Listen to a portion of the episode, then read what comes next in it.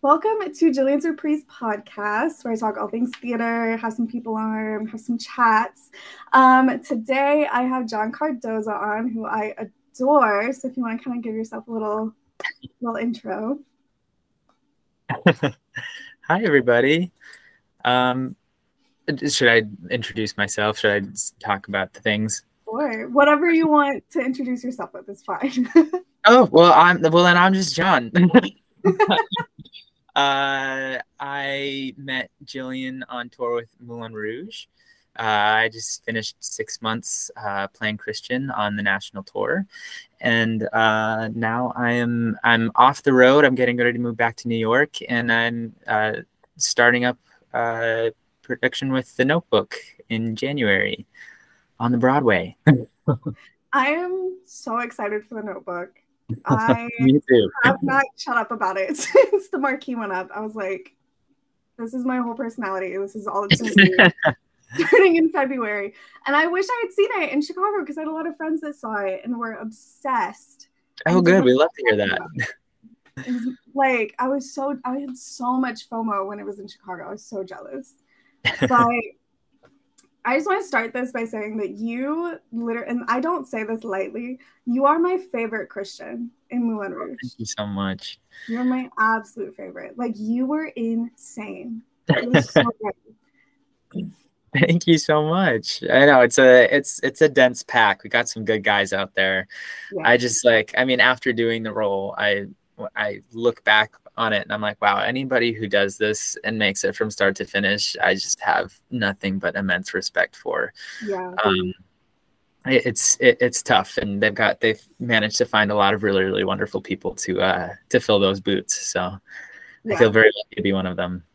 It was actually my mom's first time seeing Rouge when we saw you in Cincinnati. Oh no way!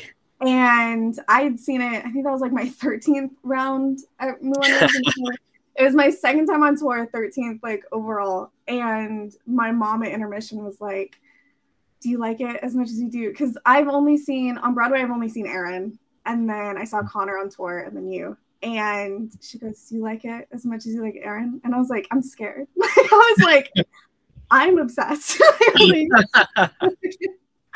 Oh, that's that's a very high compliment. Thank you. I like okay, so one of the questions I had someone ask was if Mhm. you could be anybody else in Moulin Rouge, who would it have been? Oh, that's a really good question. Um,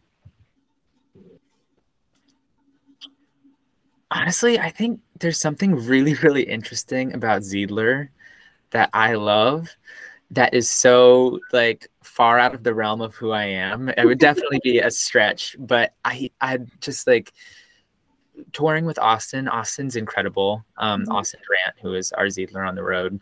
Um, yeah, he's just like so captivating and interesting, and there's like so much that you don't know about him that you can kind of come up with in your own in your own mind. And so e- I feel like each of the Zidlers that I've seen, because I've seen a couple now, um, and I've done the show with a couple of them, they're they can all sort of be so different, uh, even though they're all given the same framework. And so I think that there's so much to play with with him that I think would be really really fun.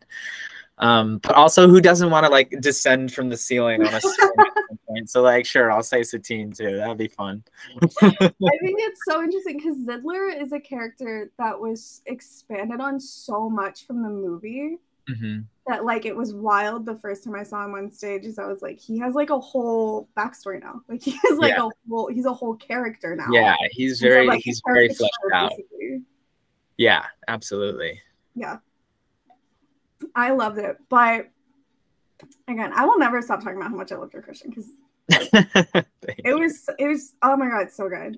Um, what other questions do we have? I had someone ask, I had a lot of people ask this, and I thought it was an interesting question. I had like six people ask this. Um, what's the best thing you've been given at stage door? the best thing I've been. six people that have given you something. no, Oh my gosh! Wait, this is gonna get me into hot water though because I have been very fortunate to receive many gifts um, at the stage door, and uh, I appreciate all of them, and I love all of them, and so I don't want anybody who's listening to this to think that like I I have everything. I've kept yeah. everything, and honestly, some of it I haven't even really been able to sift through yet. I kind of after I left the tour, um, I my schedule. I was just talking about this this morning with my with my dad because i'm getting ready to move back to the city in a couple weeks.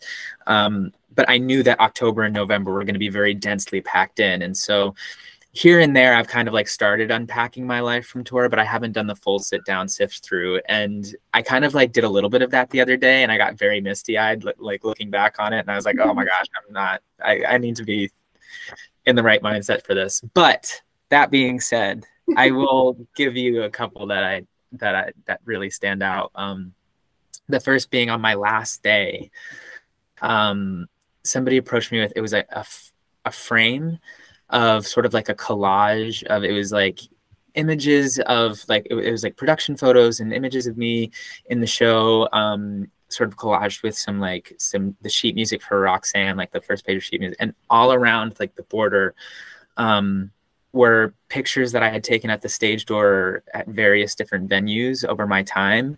And um, there was like a little blurb from each person that I'd taken a photo with about um, just really, really kind words about my performance and about the and about our time meeting. And um, and that was very very special to me just because so many people came together to get it done from different areas of the country. I could tell a lot of like organization had been put into it. And it was very very um it's really moving. I still like if I need a boost, sometimes I'll like look at one of the little blurbs and be like, okay, yeah, like.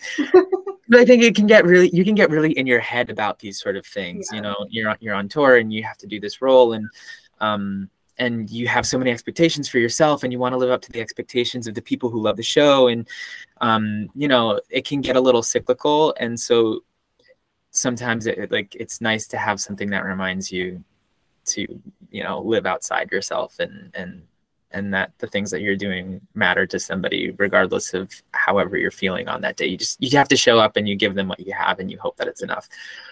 Um but yeah so that that frame was really really generous but th- there were so many things. I have like th- i have keychains and bracelets that i keep on my backpack. I have um oh gosh what else do i have? I have like one of the little those little funko pop guys. Yeah I have one of those. That was very, very sweet. And um, mm-hmm. and oh my goodness, I feel like I feel like I'm missing something. I know, I know that I am. Oh, somebody gave. There was like these little. Have you seen those little wooden? Um, they look like tickets. Uh, yeah. They're like and they're magnets. Somebody yeah uh, somebody who I had uh, met a couple times. I think I met them at first in Philadelphia and then again in DC. And they had two of them, and one of them had like the date that I started uh, the tour on, and one of them was my last date. So I, I still have those. I love that. Yeah, That's and a lot so of art. A lot of portraits and paintings. I know you asked for one thing. I just like I, I didn't want to leave anybody out. It's all so generous, and um, and I really do. I, I keep all of it, and I um, and it's it's very very kind and it's very appreciated. So I don't want to leave anybody out. to be fair, six people asked for it. So like So hopefully I got all six of them. um okay so i kind of like to when i have people on i kind of just like to talk about like what your favorite shows are and like what you like when you discovered that this is something you wanted to do and like what your dream roles are and all of that stuff so i kind of like to have like an all-encompassing conversation about it um yeah because I grew up somewhere where there wasn't a lot of theater and wasn't until about a few years ago. But I grew up with like tours and with bootlegs and with like musical movies and that kind of thing.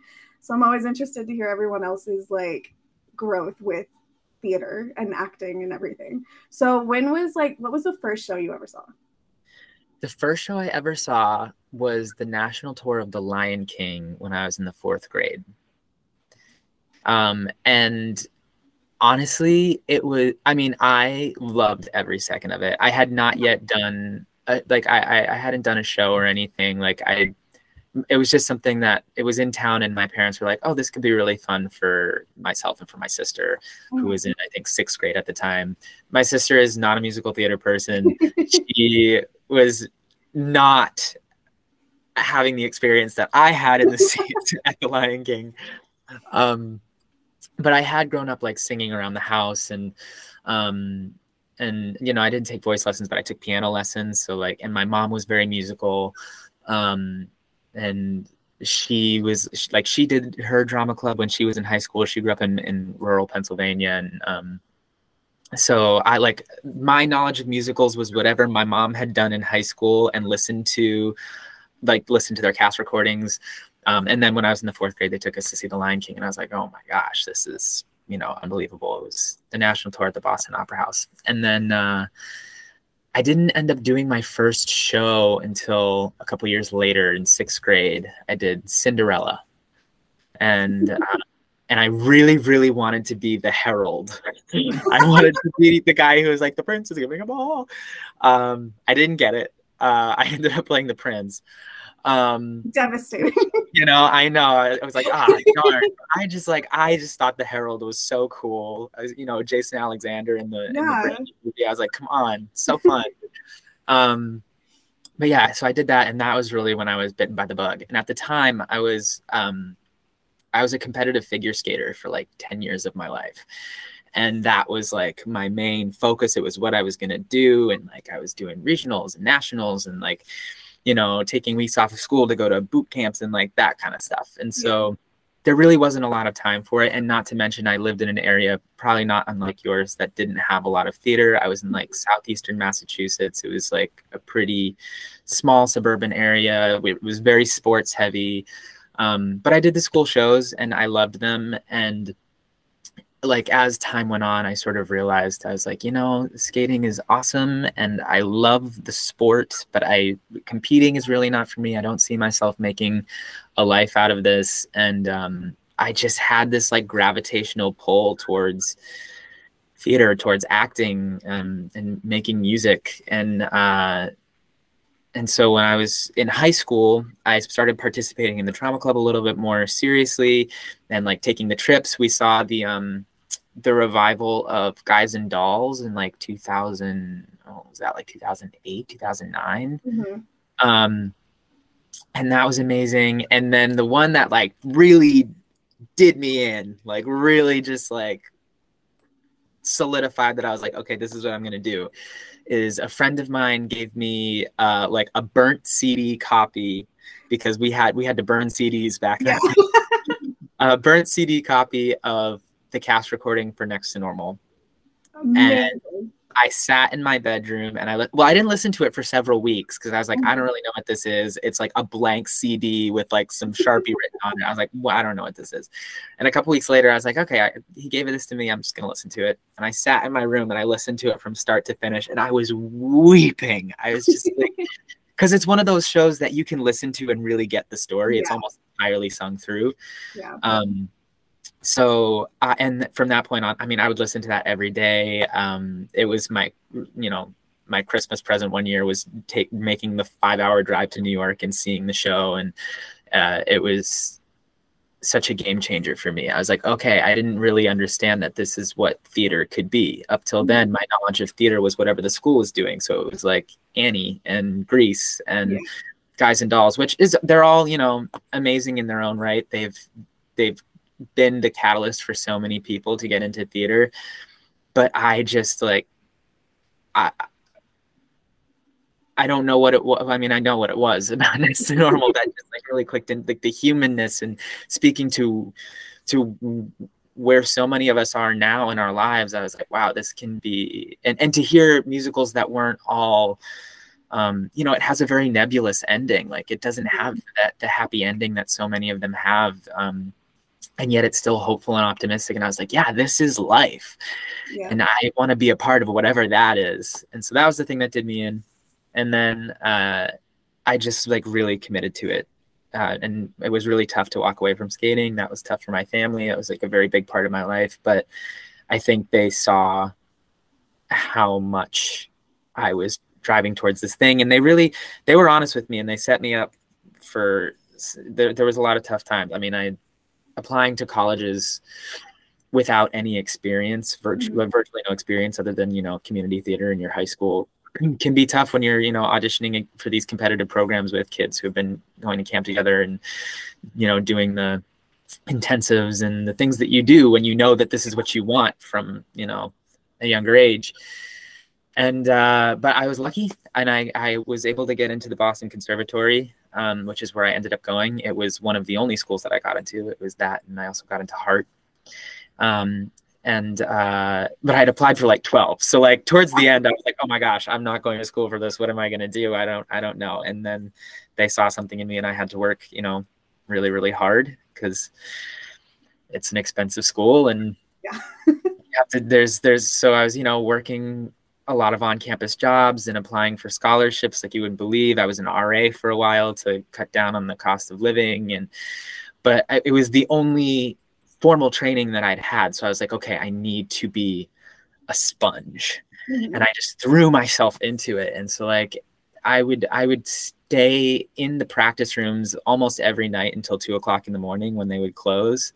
Um, and you know, I took voice lessons so seriously because I'd had no guidance up to that point, and I was like, okay, well, I know that I can sing, but I don't know how to. So this is my time to really um, turn my body into an instrument and a vessel. And um, yeah, so I just like I, I, took it so seriously, and I'm, and I, you know, I'm, I'm, I'm really, really glad that I did, and I think I got a great education there, and I'm, I'm really proud of the artist that it made me, and um, and that develops a really really strong work ethic for longevity in this career that can be really really tough. Um, and yeah and uh, and then i graduated and i feel like you can probably find the rest of my yeah. online. Go on playbill.com i um you know there's there's some that's available but i and of course i mean you get like the the the big bullet bio stuff. There's so much more to it but um, yeah but I feel like I've been rambling for a while now. So no, I love that it was next to normal because so I I'm not I love next to normal, but it's not mm. my type of musical, but I sure. adore it. And I have this conversation with so many people, like so many actor friends, so many like non-musical theater friends that I like play stuff for. It's so funny because they'll listen to Next to Normal on like my shuffle. And then mm-hmm. the next song will be like Jet Set from Catch Me If You Can. and then, like the next song will be like Some Like It Hot. And it's just like they're like, that's you're not a next to normal girly. And I'm like, I'm, I'm like, I like a big top number. like, that's my- sure, sure. Um, and I do too. I just yeah. you you won't see me killing it on the dance floor in some tap shoes on stage. That is someone else's job yeah. that just couldn't be me. I don't have yeah. the uh the the ankle agility for that. I I grew up dancing and tap was my favorite thing on the planet. So I'm like it makes sense so that cool. like now I'm still obsessed with it. But yeah, I love next I think next normal is so like I think it changed the game in terms of like how people saw mental health in terms of like media. And I think it was crazy.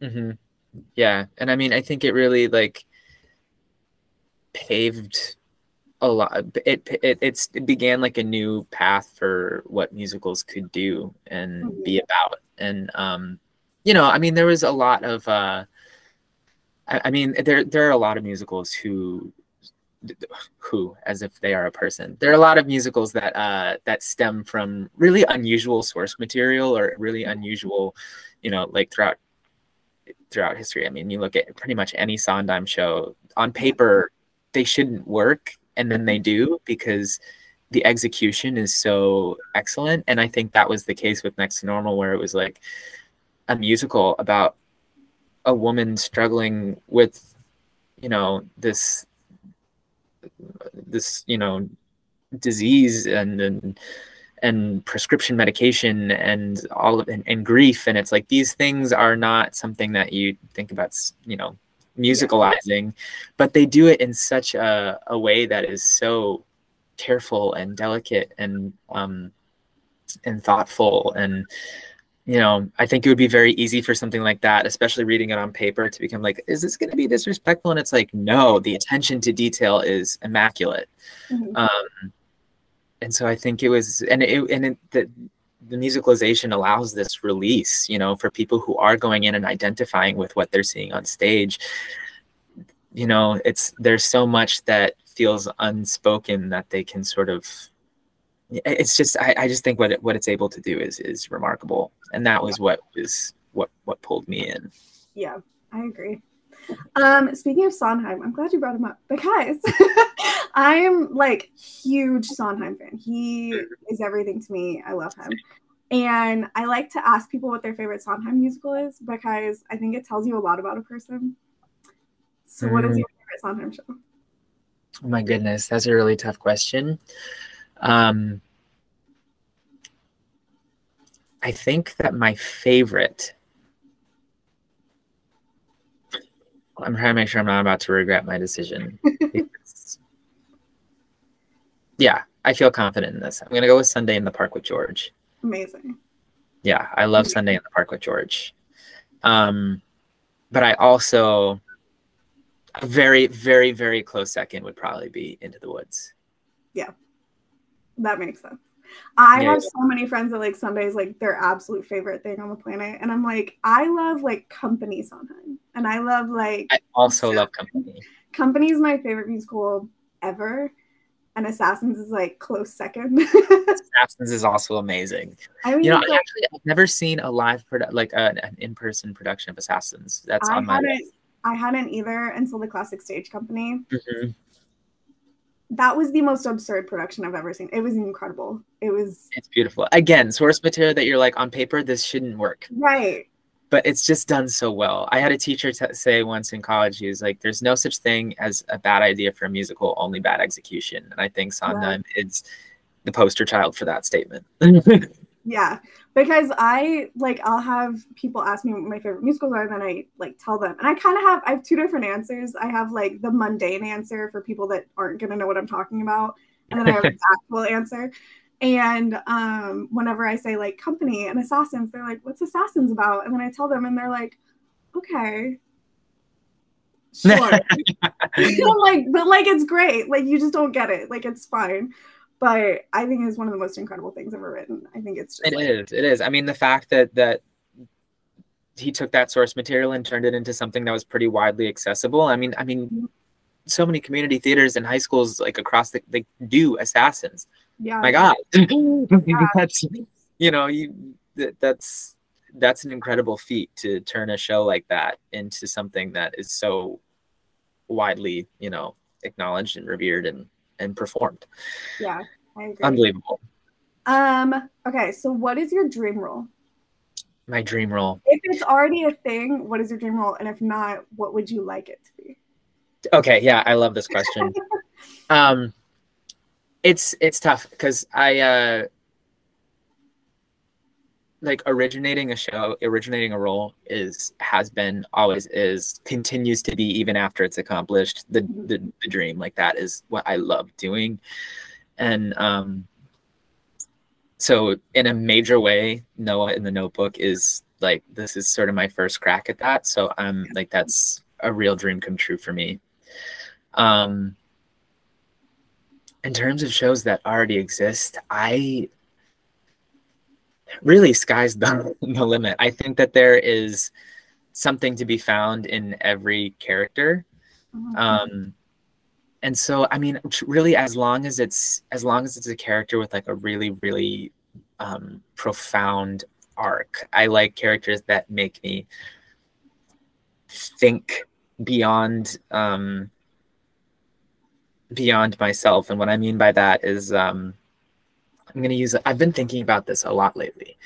Um, in terms of like like a role like Evan Hansen, and I'm not saying that Evan Hansen is is my dream role. Um, I'm just using him because I think he's a really perfect example of what I want to talk about, which is a lot of folks are upset um, or were upset with Evan Hansen as a character because when we, when it first came out and when we were first introduced to it, it was just everybody fell in love with it, right? It was pretty unanimously um, revered as like this this is contemporary musical theater at its finest. Like they've really done something profound with this. A lot of people saw themselves in it. You Will Be Found became this like, you know, this, this national like call to folks who who saw themselves in this show and as time went on we got really um critical of it which should happen um Yeah. it's art. art is meant to be discussed and debated and you know that's that's that's what artists do is they, they create these things that start conversations. And it became criticized because they were like well why do we love evan hansen? Like he's this terrible person. He does terrible things and he's you know this that and then and the next thing. And my question to the folks who you know want to you know cancel uh, for lack of better terms a role like that i just like at what point in history was art meant to make everyone comfortable you know? It's like if if you saw the show and you related with him and later decided that you actually didn't think that he was a good person and the way that he was going about the situation was all wrong i think that is exactly the conversation that sh- we should be starting is like we see ourselves in this person who does these things that we disagree with and it's like where in myself is that person? And that's something that we have to grapple with. It's like and it, and it goes back to this idea of like you know evan Han- the, the show evan hansen and the writers of, of dear evan hansen never int- i don't think they ever intended i can't speak for them but i would assume they never intended for him to be received as a flawless character this like this this the hero of the story that that can't be criticized because he's just so good and we all love him. And right. like, we I, th- I think both things can be true that he's this this really uh, well-intentioned person who did some really really terrible things and it's more of a cautionary tale than you know than anything else where it's like if you're watching this show and you see yourself in this in this character who is struggling so much and who um, is doing these things out of this like sense of self-preservation like if you're feeling that if you're sitting in the seats and you feel that way and you see yourself in him you will be found is is is the answer to is, is their proposed answer to that question it's sort of like look around you and and and know that there are people who can help you and who love you before you get to the point that Evan found himself in, mm-hmm. um, where he's you know doing these these really questionable things. And so Evan was never meant to be this like flawless character, and those that kind of a role, that kind of a thing, is what I gravitate towards. Where I'm like, okay, what parts of myself am I like really grappling with where I'm like, I see myself in this character and I don't necessarily like it, but I need to sit in that discomfort because that means that there's somewhere in there for me to grow. And I think if you're growing and if you are bringing your vulner- your vulnerability to the stage, mm-hmm. that is the most meaningful art. I think if you have any sort of wall up or if you're unable to explore the parts of yourself that are brought out by the character, then it creates a wall between you and the audience. So, um, yeah, that's a very long-winded. I'm, I'm a rambler.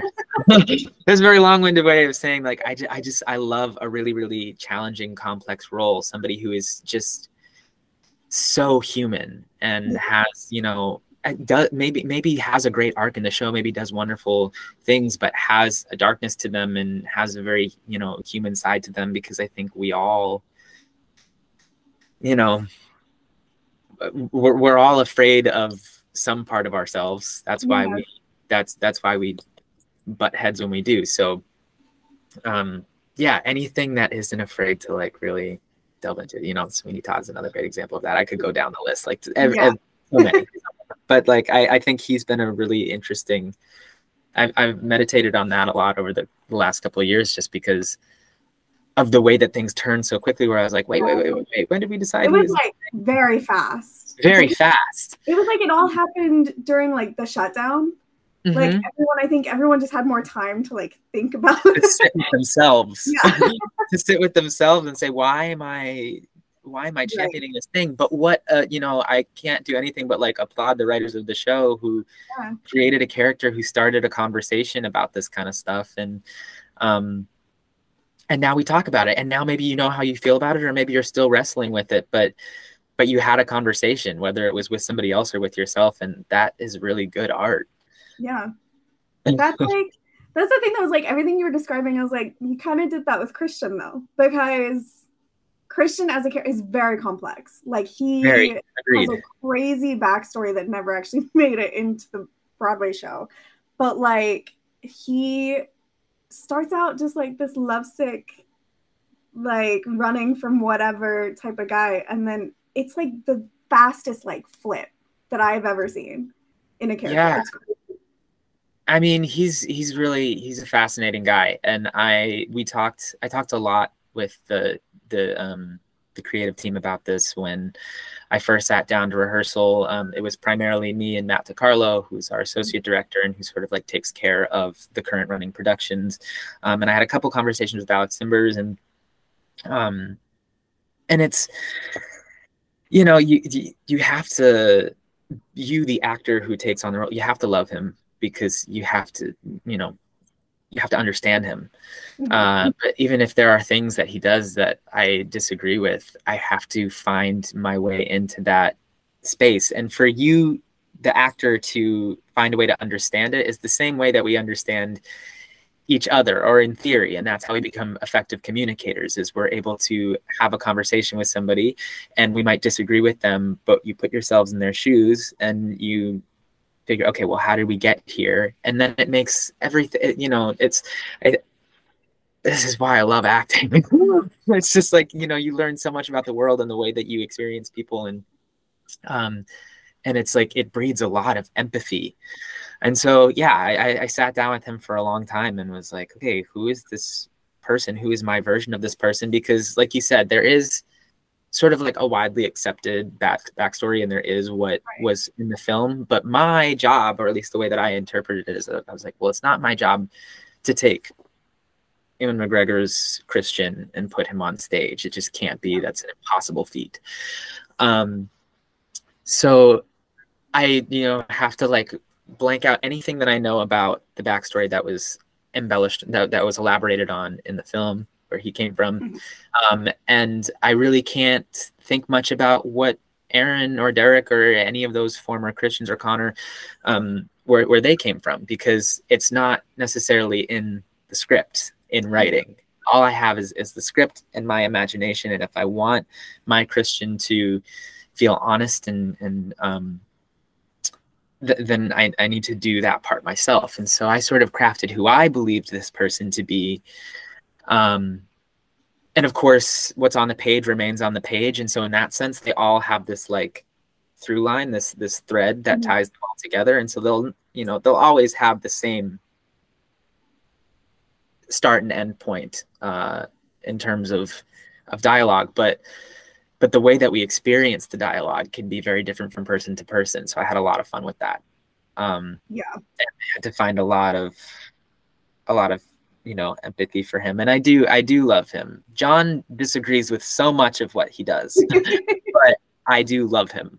And i uh, and i really enjoyed playing him. Uh, he's a real challenge in many ways.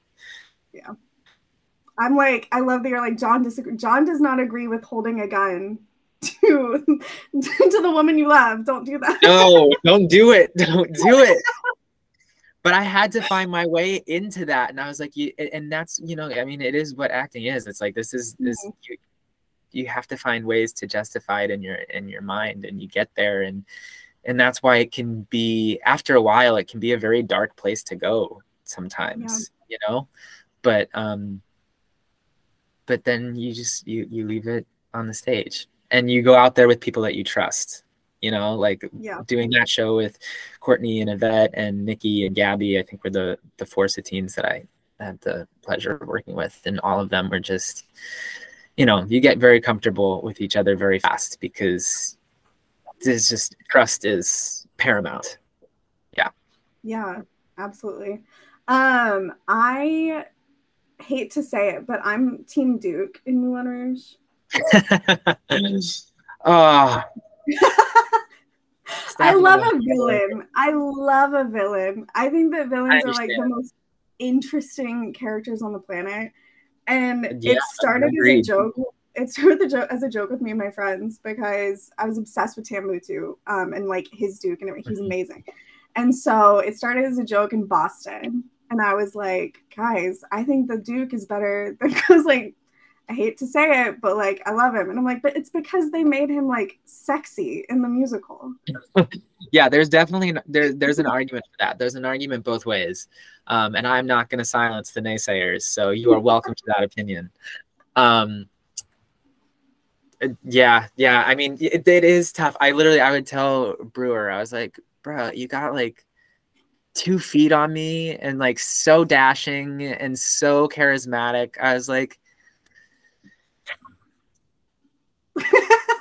I give this my song. You know, like, like that's all I got. I'm like, all right. He's an amazing Duke, though. It I was blown away by him. He's amazing. All of them, and David like, Harris. David Harris, who I missed on tour, but who was like my initial point of contact when I was going in for the show because yeah. we, did, David and I, did Next to Normal together years ago. He was he played oh, my yeah. dad, and um and when they were when they knew that Connor was departing the show, he reached out to me and was like, "Hey, have you gone in for this yet?" And I was like, "No, I've never been asked." Um, and he's like, "Can I give them your name?" And I was like, "Yes, please." um, and that was sort of what got that ball rolling, I think. so yeah. thank you, David Harris, uh, a Duke after my own heart. Love yeah, so great. Oh my gosh. And I got to see David on Broadway a couple weeks ago, and he's just so talented. Oh my god, so winning and um, you know he puts up a good fight. yeah. yeah, when I saw him um, on tour with Connor at intermission, my best friend who was sitting next to me, she had seen it on Broadway with me. I think twice at that point. She saw it like after the initial opening and then after reopening. Mm-hmm. And mm-hmm. she sat there and she looked at me in intermission and she goes, I get why you're Team Duke. I get it. And I was like, I was like, that's the power of anyone that plays the Duke. But like David Harris's was unreal. Like yeah, I so could not get enough of it. And I was so glad he moved to the Broadway company because I saw it. Um, they sent me tickets for it happened to fall on my birthday. Um, I was doing a thing with them. And so I was very lucky that it happened on my birthday because I was like, it was the best birthday gift I've ever gotten was free tickets to the show. and um, I got to see David for the first time in the Broadway company, and like him and Aaron and Andre, like all together. I was like, this is the greatest thing I've ever seen. this is perfect. It's incredible. I love it. I was, I was, like, I'm so glad Aaron's back, so I could see the three of them together because yeah, so yeah, yeah, yeah. I mean, it's a really good. I I remember I I the first time that I'd seen the show, it was still in previews in New York. Mm-hmm. So I did see Aaron and I did see um, Tam and um, and Karen and all of them. Uh. But at the time, like we kind of didn't really. I, I, I say we. I was part of the the we the the major part of the population that did not get to see the out of town in Boston. Yeah. Um, so like you, I really didn't know what I was getting into, and so much of it was still being fleshed out. It hadn't yet become the phenomenon that it is, and yeah.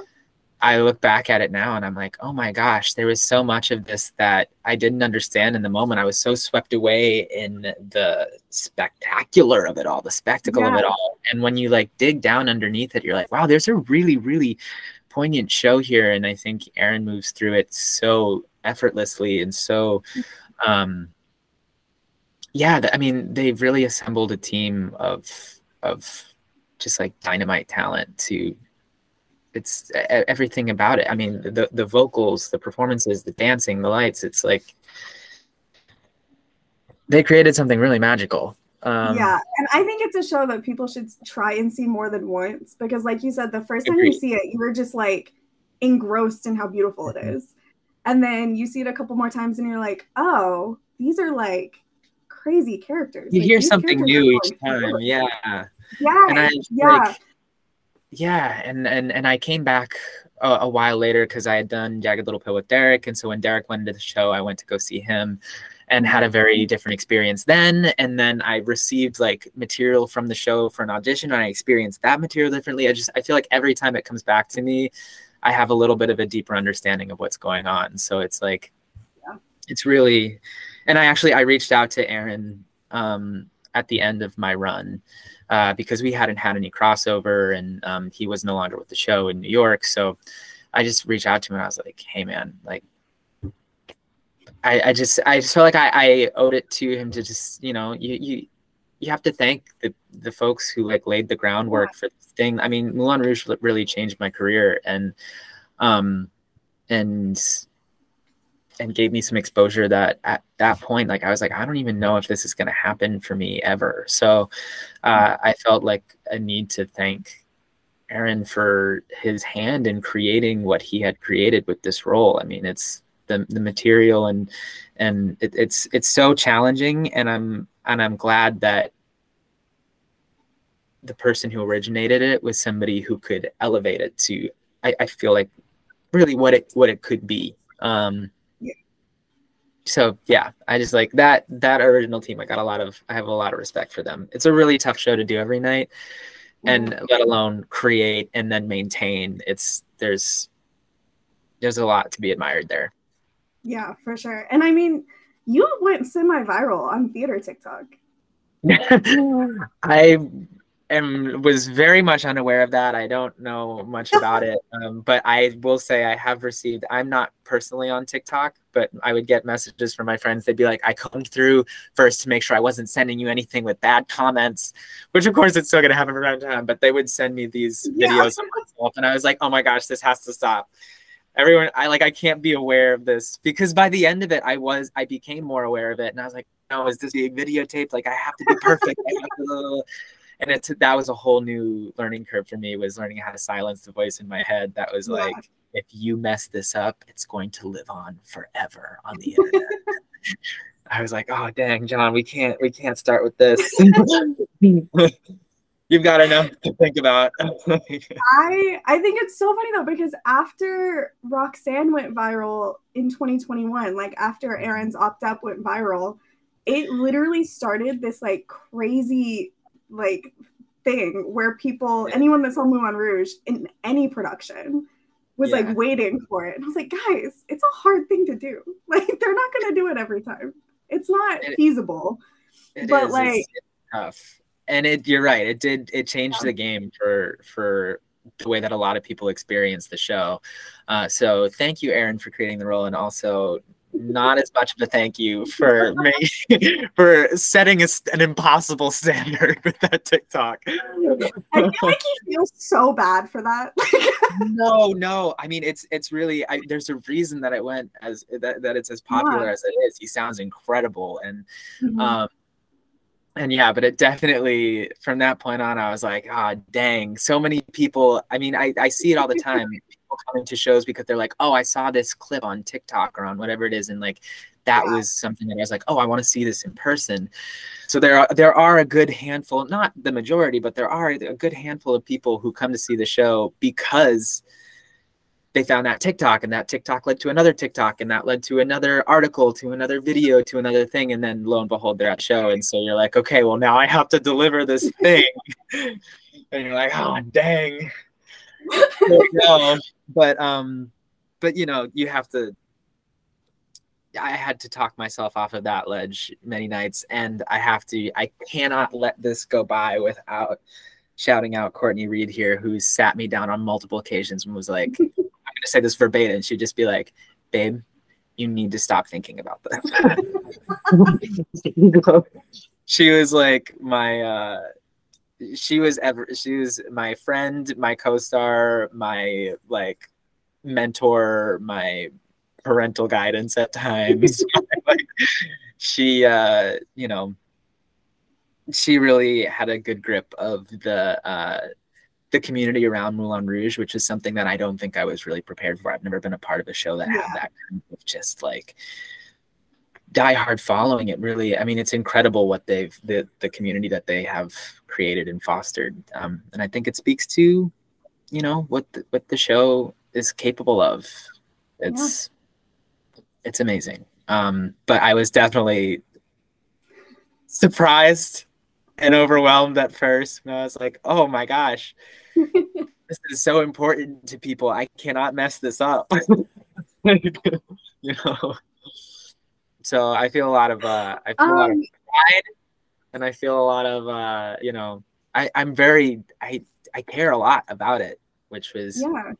Of course, I always I care about every role. I care about every job that I have, but like when you see how much it matters to other people, it changed it like it you care about it so much more. It's like, oh, this has to be uh, like I want to give them the experience that they came here for. So yeah. I ended up caring maybe to a fault. um, do you kind of feel the same way about the notebook though? Because like it does have such like a it's a huge source material. Like it's been around for so long. and so many people love it. Fun fact, I actually don't like the movie. That's fair. You're allowed to not like the movie. But I the more I hear about the musical, my friends that went and saw it, they were like, Jill, you were going to lose it. Like they were like, You're gonna love this so much. And they're like, I know you don't like the movie, but you're going to love this so much. And then I have some friends that say that they prefer it as a musical to a movie. Like they think it speaks more as a musical than it does as a film. Yeah. I think that's interesting. But like, do you feel the same way mentally about the notebook as you do Moulin Rouge? To a degree, yes. Um, but what Moulin Rouge gave me a lot of tools to combat that kind of energy because it doesn't do me any good to ruminate on those feelings right. those thoughts they do come up right. um, and to somebody who has very little experience in it it it can become really overwhelming the way that it did you know when i first started my time with moulin rouge um, and it you know it comes and goes in waves but i think i've been given a lot of tools to to have those conversations with myself and release myself of some of the pressure you know like all i can do is is show up and, and do my job and do the best that i can with it. I love the show. I care about the show. Um, and that is um, and i have to let that be enough and then go ahead and do my job. Like that has to be my main focus. So i do i do to a certain degree. I think i'm just a little more adept at handling it now. Um, but that being said i also think that um, you know, I don't. It's it's when I talk about the notebook, it's a really big thing for me that I don't want to set any sort of standard or expectation too high. I want people to come in with their bar wherever they want it to be. It can have no bar. It can be low, low, low, low, low, and hopefully you'll come in and and give us the opportunity to blow you away. I have a lot of faith in the show. Um, but yeah, I think something that the Notebook is is doing is that that I really love is um, it stands on its own apart from the movie and I, I, think apart from the novel in a way i think that each of them have the same heartbeat um, but they you know they're adaptations you know i think a lot of a, a lot of us when we talk about these uh, adaptations we think of them as as copies or like mm-hmm. something that's you know um, meant to replace. A lot of people are like, well, nothing's ever going to replace the movie or nothing's ever going to replace the book. And it's like, you're right. It's an adaptation. Right. And to adapt is to change for the environment that you're in. There are things in the film that were not in the book. I've read the book several times at this point. Mm-hmm. Um, you know, there are things in the film that are not in the book that people latched onto as like iconically the notebook, but it didn't pre-exist. It was an adaptation that, you know, okay. that the the cinematic uh, medium allowed them to do things that the book couldn't and we're doing the same thing. You know we are not adapting from the film we are also adapting from the novel and there are things that will work on stage that would never have worked in the movie and vice versa. So it's like they're all adaptations they all have the same heartbeat. You can't come in expecting any one of them to be exactly the same as the other um, but the story, the heartbeat is the same, the pulse is the same, and um, I think you will leave with the same general, just cathartic experience of like a really pure love story about just one person wanting so badly to connect with another. Um, mm-hmm. And I think especially in you know 2023 with this sort of hyper connectivity and electronics, like to have I, I, feel like that's kind of part of what people gravitate so much to when it comes with the, to the notebook is it's all about just two people no walls seeing each other for who they really are and connecting on a very human level. Neither of them are perfect. Neither of them are you know it's like like to have a person who sees the other is enough for them and i think that's what people love you know? Yeah.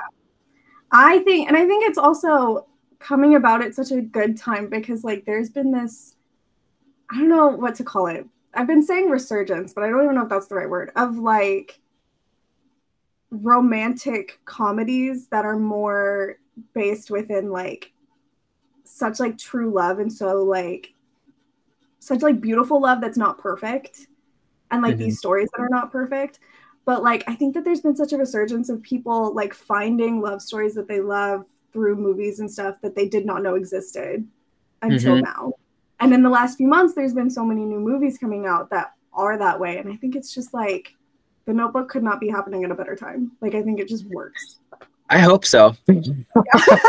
I hope you're right about that. Yeah. And, I mean, and, and for those who are, you know, you know, staunch fans of the film or the novel, and like, like it was the same thing with Moulin Rouge, where yeah. like there were so many folks who were like, "Well, it's not the movie," and you're like, "You're correct." Yeah. Uh, but if you love the movie and you want to share the movie with more people, there are a lot of folks who would come to the musical and that was their first exposure. And then they go home and they watch the movie and they fall in love with the movie. And then the movie has its moment again. You know, it's like they, they, they never replace each other. They just hold hands with. yeah. Yeah. That was like my cousin. She is a huge Moulin Rouge fan, like obsessed and she's actually the reason I got to see it in Boston. She bought my ticket and bought my flight so oh, amazing. She was supposed to go with me, but it was all this other stuff happened. And um, so after I saw it, I was like, this is incredible. Like, this is the most amazing thing. And I loved the movie too. And I was like, but they're so different. Like, they are absolutely two completely different like entities. And then she yeah. finally got to see it in like February or March. It was when Aaron was still back in it, but I can't remember exactly when she saw it but she like FaceTimed me and she was like, Jillian, this is the greatest thing I've ever seen. She's like, I don't want to look at any other musical ever. Like she was like, this is incredible. and I was like, hold off on that. I was like, there are some amazing shows. But um, she was obsessed with David, obsessed with Aaron. Like she could not get enough of it, and I, it made me so happy because she is such like an aggressive fan of the movie. And I was like, but that's just what like that's the best way to look at it is like they're two completely different things you don't have to love one over yeah. the other at all yeah they can they can coexist and um the movie will always be there for you yeah exactly exactly and speaking of the notebook i have another question from instagram yeah. um someone asked what song from the notebook are you most excited for everyone to hear on broadway literally all of them. But, um, like literally all of them. I, I I absolutely adore the score that she has written for this show. It is ooh, the, the score was my first introduction to it because mm-hmm. when I initially auditioned for the show, it was pre-pandemic back in like 2019, like winter of 2019. And uh for the initial audition, it was just two songs that I had to sing and then like one scene. And um, I was like, I remember I called my agents like immediately after, and I was like, I know at the time I was auditioning for like the understudy for the role that I'm playing now. Mm-hmm. Um, and I was like, I don't care what I have to do. I was like, but I need to be attached to this moving forward because this music like when i would sing it i was like this feels right. And it's so mm-hmm. um, it just really stuck with me. And then i ended up doing like a zoom reading of the show uh, a couple months later um, playing finn uh, who is still in the show uh, and is like his best friend. Um, and I just that was the first time that I got to hear it in full, and I was like, "Oh my gosh, this is so special!" But at the time, with my representation, I had just signed on with with new representation, and we were really trying to move forward um, and start playing, you know, some principal roles. I was in Jagged Little Pill at the time, and I was understudying uh, my friend Antonio, who was playing the role at the time in The Notebook, and so I was like, "Okay, well, I have to, um, I have to start." making my way towards my own career so i very begrudgingly was like i suppose I'll have to separate with this when the time comes. Um, and then the pandemic happened, and a lot of things changed and shifted around, and uh, and Antonio got a TV show that conflicted with um, the Chicago run, and of course, I mean Antonio is wildly talented and is always so. He was actually the first person that I called when I uh, got the offer on the role itself. I got a phone call and like at the crack of dawn. And my friend was like hey they're looking for somebody to play this role in the notebook. Can i give them your name? I was like yes. And i called my manager and i was like how do we get in the room? Um, and it happened very quickly but i called antonio and he was he was really really supportive and and um, happy for me. And antonio is a really really good one. And of course he's now thriving as like a tv star. And um and yeah and everything kind of just like shook out really well and I got to do it. But the music was what initially caught me. So like I can't wait for everyone to hear everything. There is a song in it that I get to do that I love very much um, called Sadness and Joy that I'm really excited to um, introduce to the world. And um, there's also Kiss Me is a really beautiful song. And pretty much anything that Joy or Ryan has to sing is give it to the world. I'm very excited. Yeah, yeah, yeah. Joy being on Broadway is Everybody's Roman Empire right now is Joy Woods in the notebook. Yeah, yeah, yeah. And she and it should be. And it should exactly. be. Exactly. Like, oh my God. I'm so excited. I have never gotten to see her in anything. And so I'm so excited to witness her like live and in person. And I'm it's like, amazing. all my friends are like obsessed with her. So I'm like, I know I'm gonna be obsessed with her. It's fine. Like, I just, I have a feeling. yeah, I mean, this role is really like it's it, it feels just handcrafted for her. She's so excellent in the show. They uh, they they just found the best possible people to do this. I'm I feel so lucky that I get to be one of them. And um, I mean, Jordan uh, Tyson, who's my counterpart, my ally like remarkable talent. This will be her Broadway debut. Like I can't wait for her to just like blow everybody away. I remember I will never forget the first time I sat in the rehearsal room and heard her sing "If This Is Love," and I very literally just like stood up. it was like I so talented. And then you know, same with Ryan. The first time I heard him sing, you know, in in our rehearsal studio. It's just it's every person that that steps up to the plate just makes your head turn. You're like, that's yeah. It, it's unbelievable. I feel so so so so so lucky. I love it. Uh, I'm so excited for it. It's literally like number one on my list of like this season's shows that I have to see. I'm so excited. Um okay, what this is like this is a very difficult question. um, I hate asking this because everyone always gets mad at me. But what is your favorite musical of all time? Like ever? um, my favorite musical of all time. I think is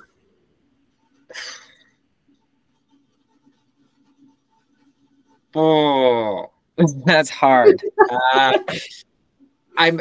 I. I will say this is what I usually say, and I think, and I, and I stand by it every single time, and I think I can. I think I can pretty confidently say it at this point. My favorite musical is The Light in the Piazza. Okay. Uh, I could watch it a million times and never be bored. I think it's. I think the music is so gorgeous. I think the book is really beautiful. I mean, it's there's hardly any, but it's mostly sung through. But um, but it's uh, it's, it's there's just so much to mine in there, and you know, I don't know that I'll ever get a chance to do it. I don't think that I'm necessarily the right person to do it. But anytime somebody mounts a production of it, you know, I will be, I will yeah. be sad. like I will be there with bells on. Yeah. Um, was unfortunately out of town for the New York City Center run, the Encores production, but I heard it was beautiful. And um, mm-hmm. and of course Andrea Burns was in it, who is in the Notebook. I would have loved to have seen her. Um, and just everything that I saw about it looked beautiful, but I I didn't get to see it. So I'm hopeful that that will have another moment. But I think Light in the Piazza, honorable mentions being next to normal and uh, and honestly, Little Shop of Horrors is up there as well. Really? Yeah, yeah, yeah. That was like when I was a kid, I saw like a, a middle school production of Little Shop of Horrors, but it was like an incredible middle school production of Little Shop. like, I, unbelievable, and um, that was also one of the moments where I was like, "Oh, do I want to do this?" Yeah, cool. Um, so yeah, those are probably my like. They're all very different, and I think they yeah, all kind of, they're very different yeah, they they each kind of capture a certain aspect of musical theater that I love. So I feel like that's a good trinity to have. Yeah, I, I think so. I actually saw Little Shop for the first time a few weeks ago um, because I have never really been a big Little Shop fan. I also just like didn't really, I never really had a chance to see it or anything, anyways. But I was like, if they cast someone that I really, really want to see in this off Broadway production, I will go. Like 1000% I will go. And I had a friend that was in like final rounds for auditions for it last year and then didn't get it. So I was like, well, it's never going to happen. I was like, I'm just never going to see it. and then they were like, Corbin Bleu and Constance, Wu were going to be in it. And I texted my friend and I said, I'm buying tickets for us literally right this way. I was like, I'm grabbing my tickets. And I had so much fun. We were delirious. We were exhausted. We had like just flown in at like 6 a.m. and like hadn't slept at all for like 24 hours. But we had so much fun at the show. And I still don't think I love Little Shop, but I know it's fun. And I think that that's what's the that's most fair. Thing. So listen, she it, it's campy and it's not for everyone. Um, and I, but I just I, I love it and and I uh, I got to do a production of it when I was a junior in college at a summer theater, and I had a blast. And I like the show is so much fun to do. Um, oh my gosh, I loved it. I loved it, and the cast that we had was was stellar. And um, I mean, I look back on it now. Like I, I just ran into my friend Cameron, who was the voice of Audrey II when I did the show, and he's in The Lion King right now and has been for a while.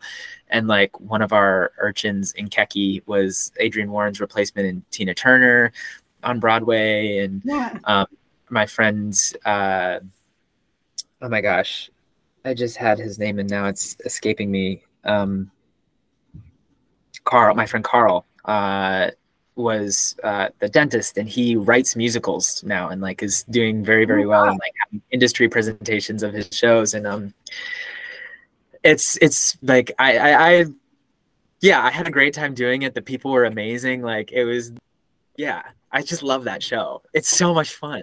Yeah. Listen I love like a campy show that like is just zero shame like campy as hell I think that they are so fun. And I think that they get a bad rap. I really do.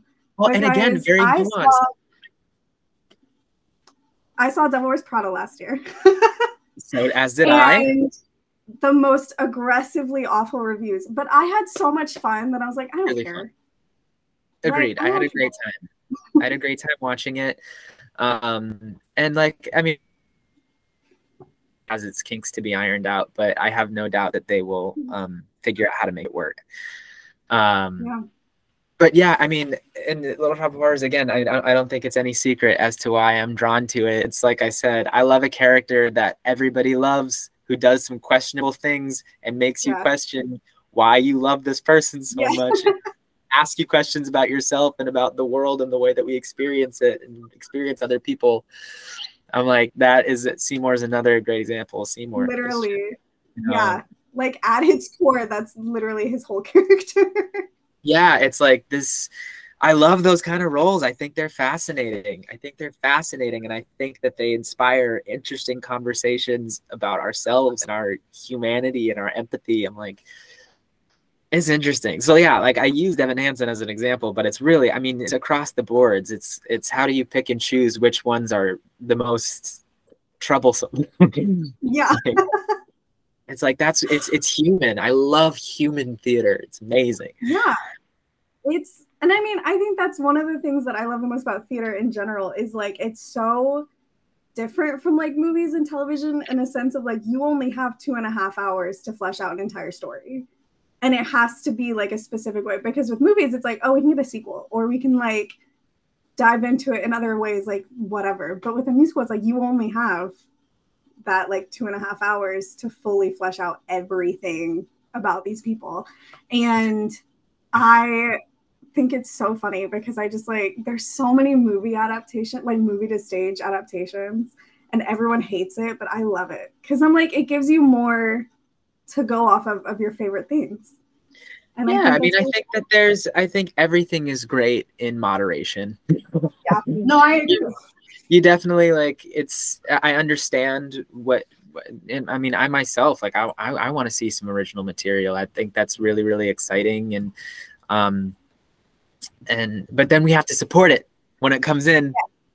which, you yeah. know, I, you, I understand why producers are, are, you know, are reticent because it's a really big gamble and you put a lot of you sink a lot of money into these things and um but I do. So so when when new things do come out, regardless, I hope that we support them and, and send the message to folks that um that we are ready to receive some some some gambles. because uh, yeah. I've had, I had a great time at some original stuff. I I use this one as an example all the time because I it didn't do particularly well. Like it didn't have a big long run, I think, but I do think the people who saw it enjoyed it. Um, was Flying Over Sunset. I saw it three times. I, I loved, loved Flying Over Sunset. I loved it. Loved and I it. so wish that more people had had the time to see it. And it also it was tough. Like it was on the heels of the pandemic. Like coming back from that is really challenging. So it was a tough time to get people in. But I just had such a profound experience at that show. And I, the reason that I went back again, I, I brought a friend back and I was just like, I, I, I was like, I feel like there's a lot happening here and I missed some of it. And, um, yeah. but yeah, I'm like, when new shows come in, go, go, go, go, go, go, go see them and yeah. talk about them. And whether, whether you love them or not, talk about them, like, like talk about what's working, what's not working and drum up these conversations so that we can keep sending these signals that are like, we, we want this. We want to see this. We want to support this. We want to get new shows in here. Um,